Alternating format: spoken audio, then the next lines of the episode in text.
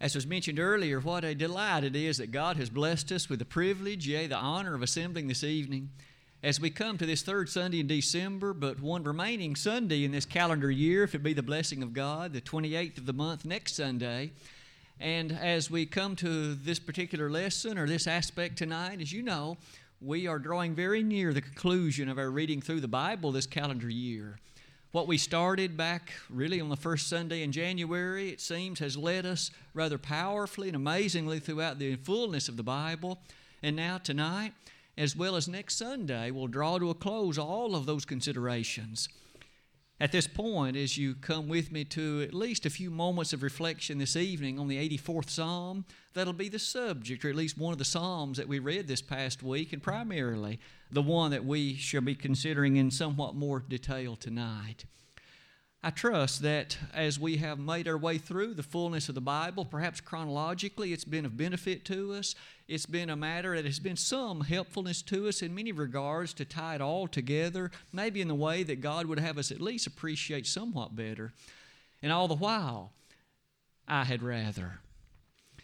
I chose that as the title because you may have noticed it really was a direct statement of three of the words taken from Psalm 84, verse number 10. I had rather. I hope tonight, as we think somewhat about I had rather, we'll put it into the place that we find it in that psalm and see if we can't use that as a great motivation, really an incentive for you and for me even today. Life is all about making choices, isn't it? In fact, it has often been said that the sum total of choices really makes that which you and I recognize as life. How many choices any given, in any given day do you and I find ourselves making? Oh, it's true that there are somewhat minor choices, what we may choose for breakfast or what we may choose in terms of the ordering of the day, but then there are some rather acutely serious choices. Will I obey the gospel or not? Whom will I choose as a mate? What about the choice of a profession or a career? The sum total of all of those choices then makes that reality which you and I recognize as the, as the matter of, of course, our life. And yet we find in Psalm 84 an amazing reflection on the sum total of those choices. And it's stated in a very memorable way, isn't it? You'll notice near the bottom of that slide, Psalm 84 in light of the concept of choices, will be our primary subject this evening. With it, I'd like to divide the lesson into two basic parts, if I may. First of all, a rehearsal of the brief psalm itself, reading it for that which the ancient writer put before us, and then devoting the majority of the latter part as simply an appreciation of some daily applications of it for you and for me. As we well begin, let's notice that the psalm divides itself in the following way. First, the first three verses. Let me read them, and as we listen, following that, a few moments of elaboration on the thought and the topic that's before us. Psalm 84, verses 1, 2, and 3. How amiable are thy tabernacles, O Lord of hosts! My soul longeth, yea, even fainteth for the courts of the Lord. My heart and my flesh crieth out for the living God.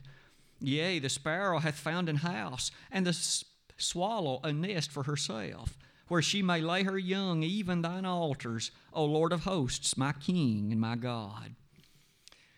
It would appear from those three verses and the remainder of the psalm that follows that the psalmist on this occasion found himself separated from the tabernacle. It may well be that he was forced, due to the pressures of others, to leave, and so he was no longer near the temple. As such, he longed for it, he missed it. That temple was so vitally special to him that he so greatly desired to appreciate again with great yearning the ability to be near it. You and I well remember often in the Old Testament that the tabernacle and later the temple occupied such a central position in light of the people of God. You may, in fact, revisit briefly a few of the terms that the psalmist used in those first three verses. How amiable. The King James translation at least uses that as the second word in verse 1 amiable. Quite frankly, the word literally means lovely. How lovely are thy tabernacles, O Lord of hosts! The psalmist, with such fondness and with such a great degree of character, recollected the days when he could be near that temple He went on in verse number two and said, My soul longeth.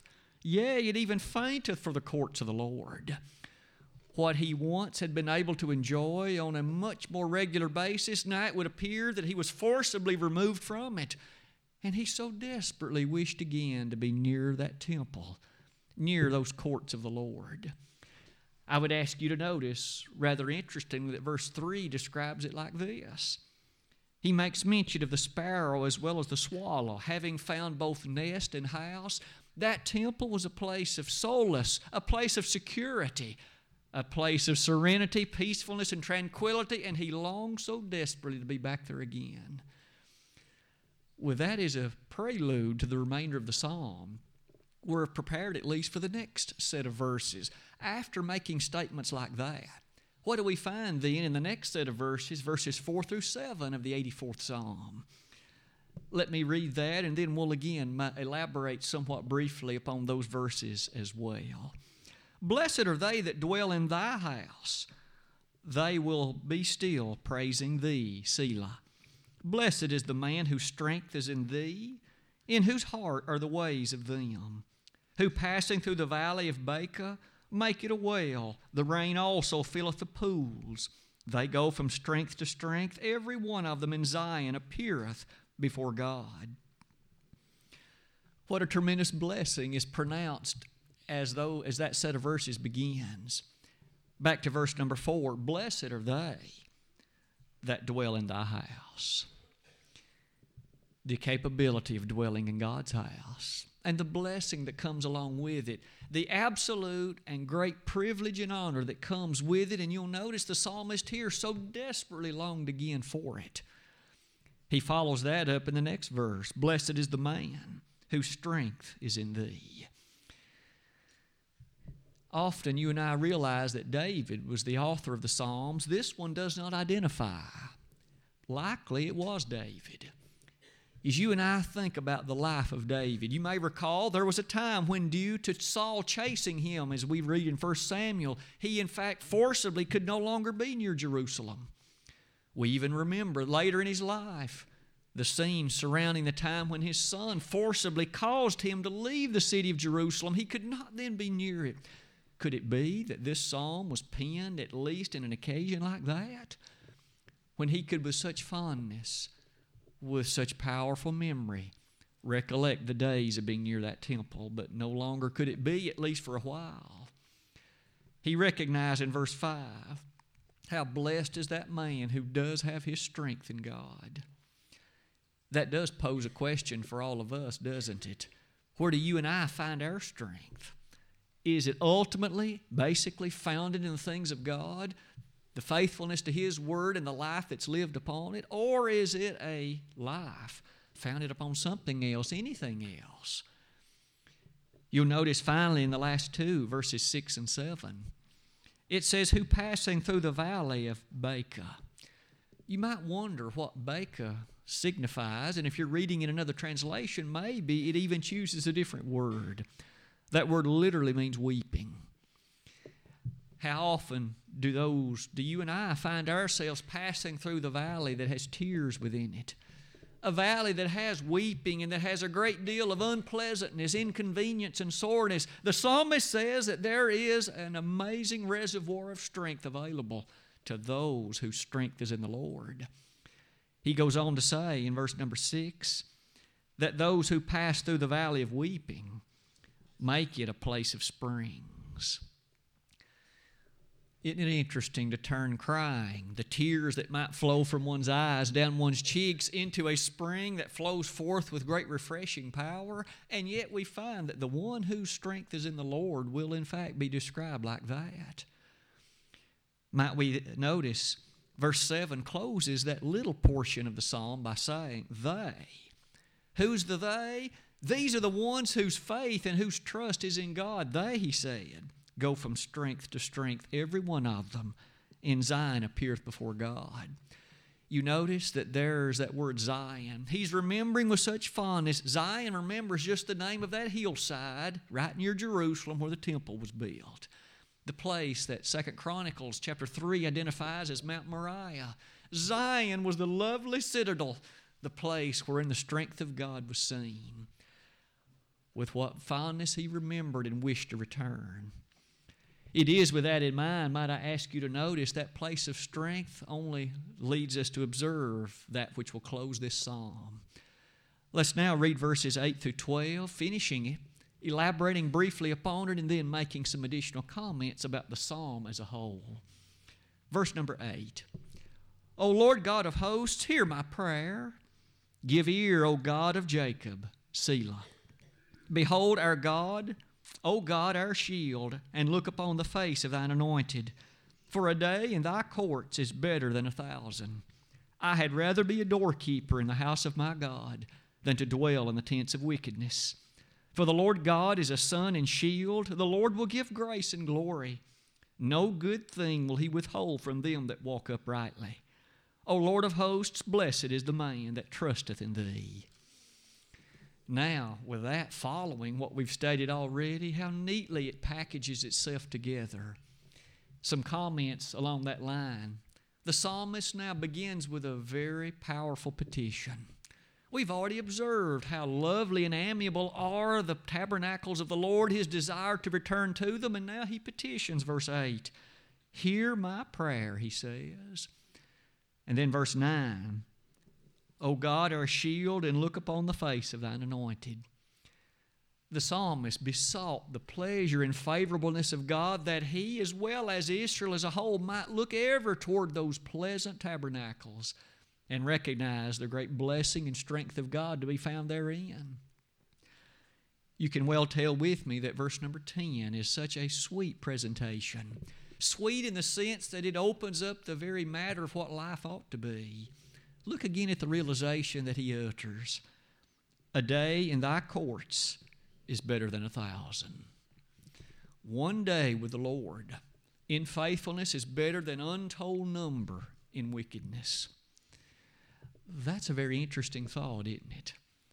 To ask yourself, and for me to ask myself as well, comparing one to a thousand, would you and I then esteem one day with God better than a thousand in any other circumstance, no matter what it might be, or where, or with whom? We'll use that as a prompting guide for the latter part of the lesson. But for now, I had rather, verse 10, be a doorkeeper in the house of God than to dwell in the tents of wickedness.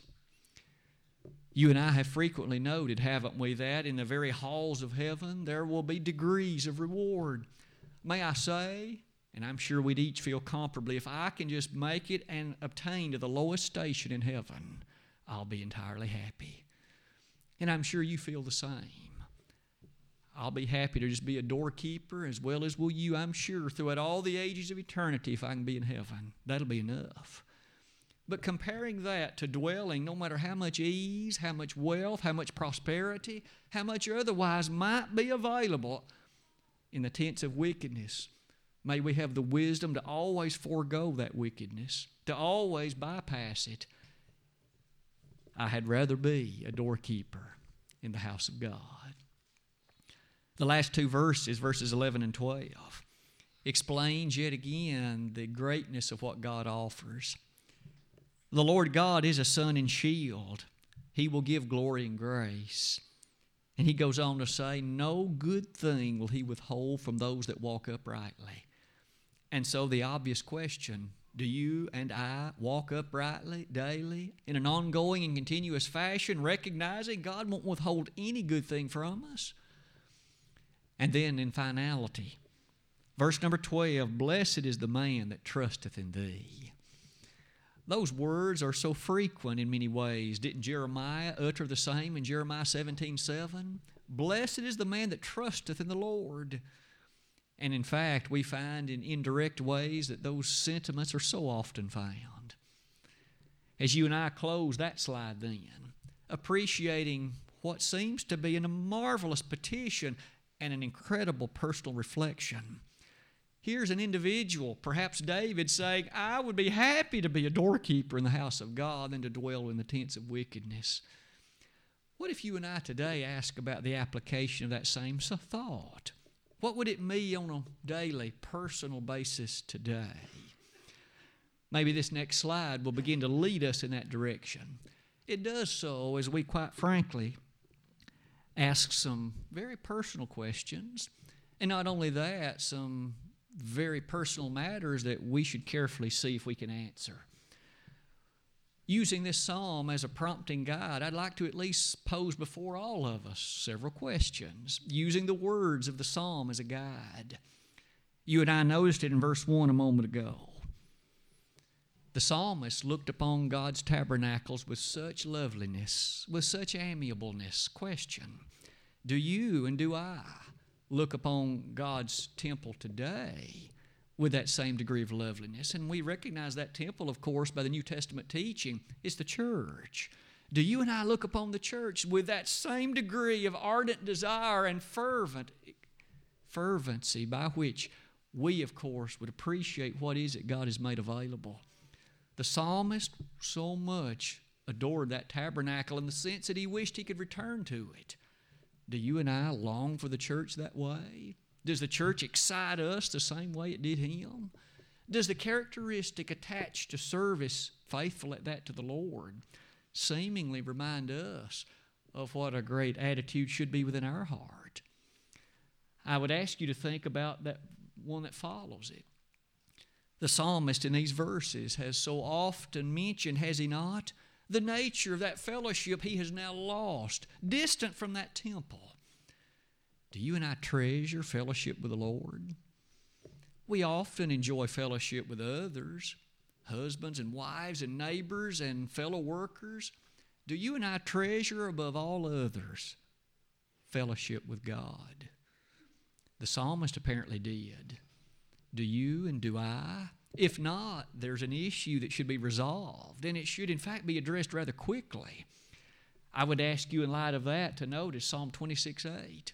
O Lord, I have loved thy tabernacle in the place where thine honor dwelleth. The psalmist loved it. Do you and I love the church, her services, that for which she stands? Are we ardent defenders of all that is her truthfulness and her faithfulness? In Psalm 122, verse 1, a passage perhaps all of us have thought about so often. I was glad when they said unto me, Let us go up into the house of the Lord. A degree of gladness filling the heart of the psalmist when the opportunity arose for the very opportunity to, to appreciate going to the tabernacle and the temple. I might suggest, in light of those things, the psalmist mentioned in verse 7 of this very place a very interesting thought.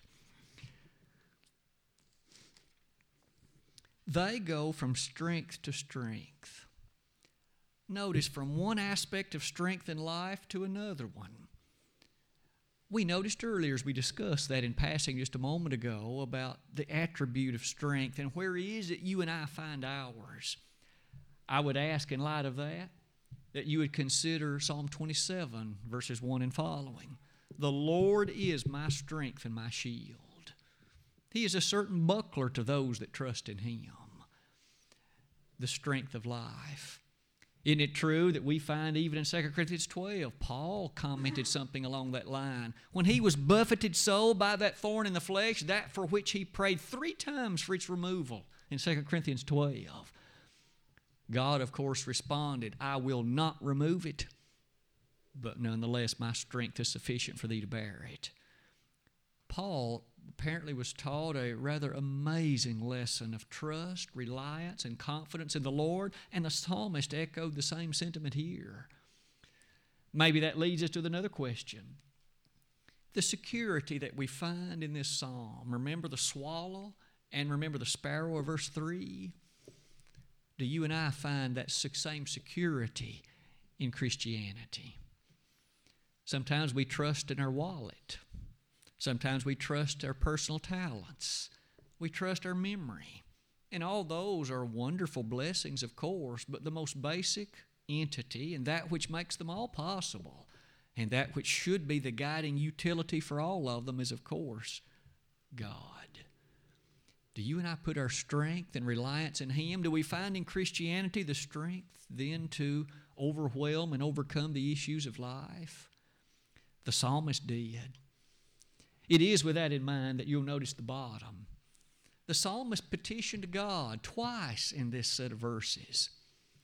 What about that petition you and I are able to utter? Do we forego too often the attribute of prayer? Or do we pray frequently, fervently, trustingly, and often?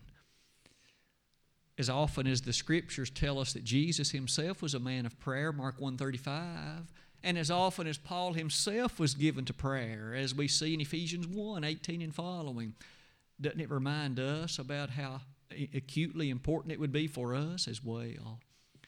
All of that is taught to us in one way or another in this psalm that's before us. Maybe in light of all those things, it takes us right back to verses 10, 11, and 12. As we transition to the next slide, may I ask you to think about with me briefly some of the applications of those same thoughts in the banner of this observation. I mentioned a moment ago that this psalm apparently was written by one who was forcibly removed from the temple. He no longer could be in the direct presence of it due to matters apparently beyond his control. I would like to ask you for just a moment, and me alike, to think what would life be like without Jesus? I'm not asking now for if he had never come. I'm asking what if you personally and I had a different motivation, a different thoroughfare, a different set of choices in life, and you no longer had the Lord? I'd like to use again the psalm to ask you to ponder some of those things with me. And why don't we begin the, at the top? We're told very carefully in the scriptures that without the Lord, you and I can do nothing nothing worthwhile eternally, nothing of great value forevermore. In fact, in 2 Thessalonians 1, verses 7 to 9, we are given that very sad sentence upon those who will be forever removed from Him. To you who are troubled, to rest with us.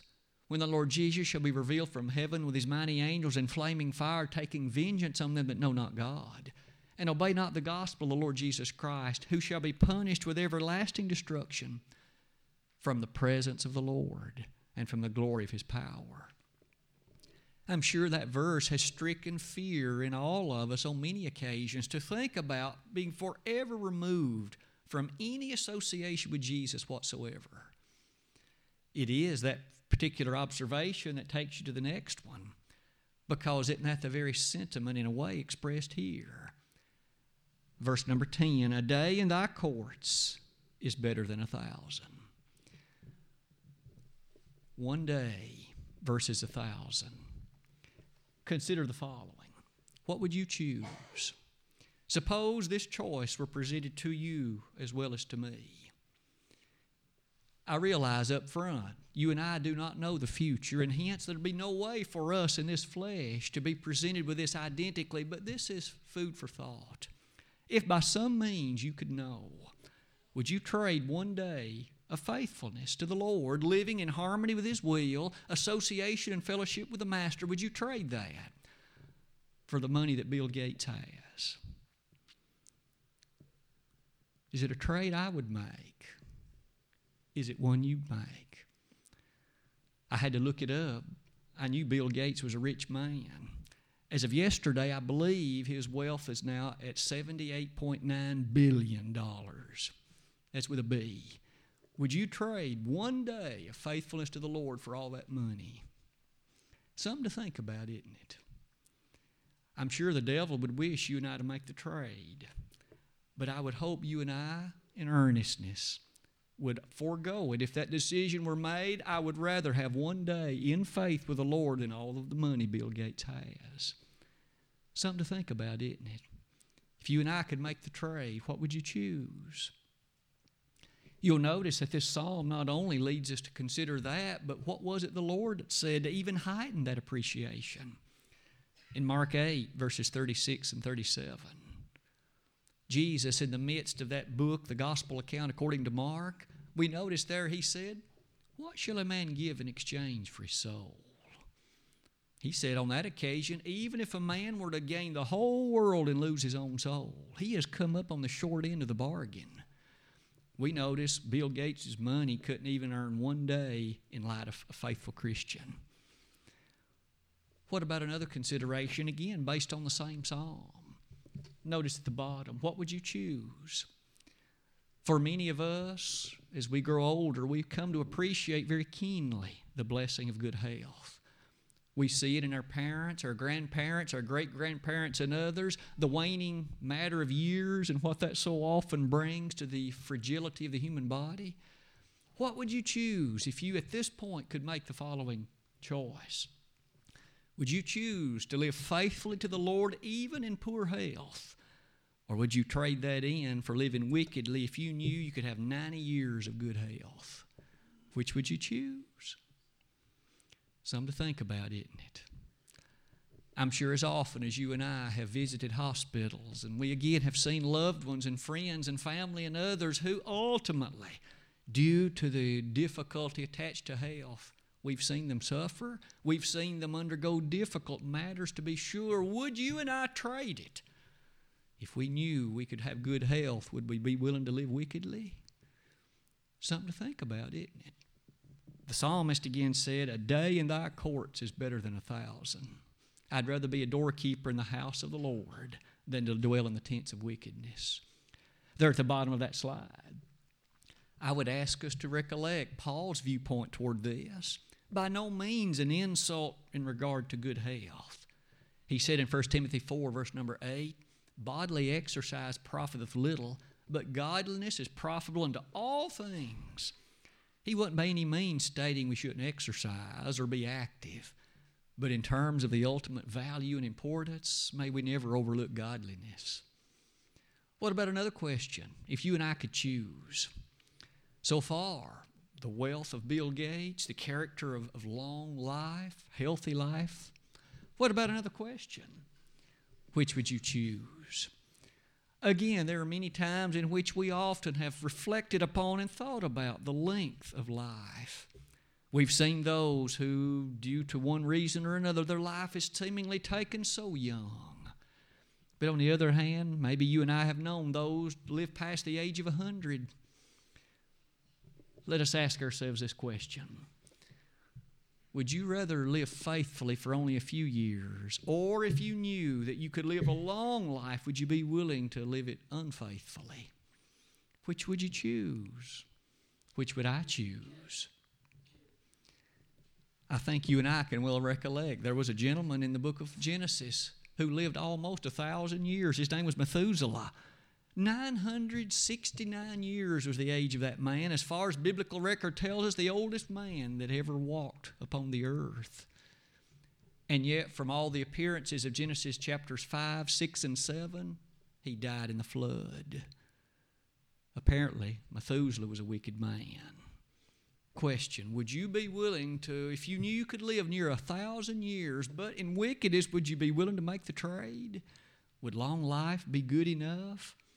The psalmist said, One day in thy courts is better than a thousand. It might well be, in light of all those things, you and I can appreciate.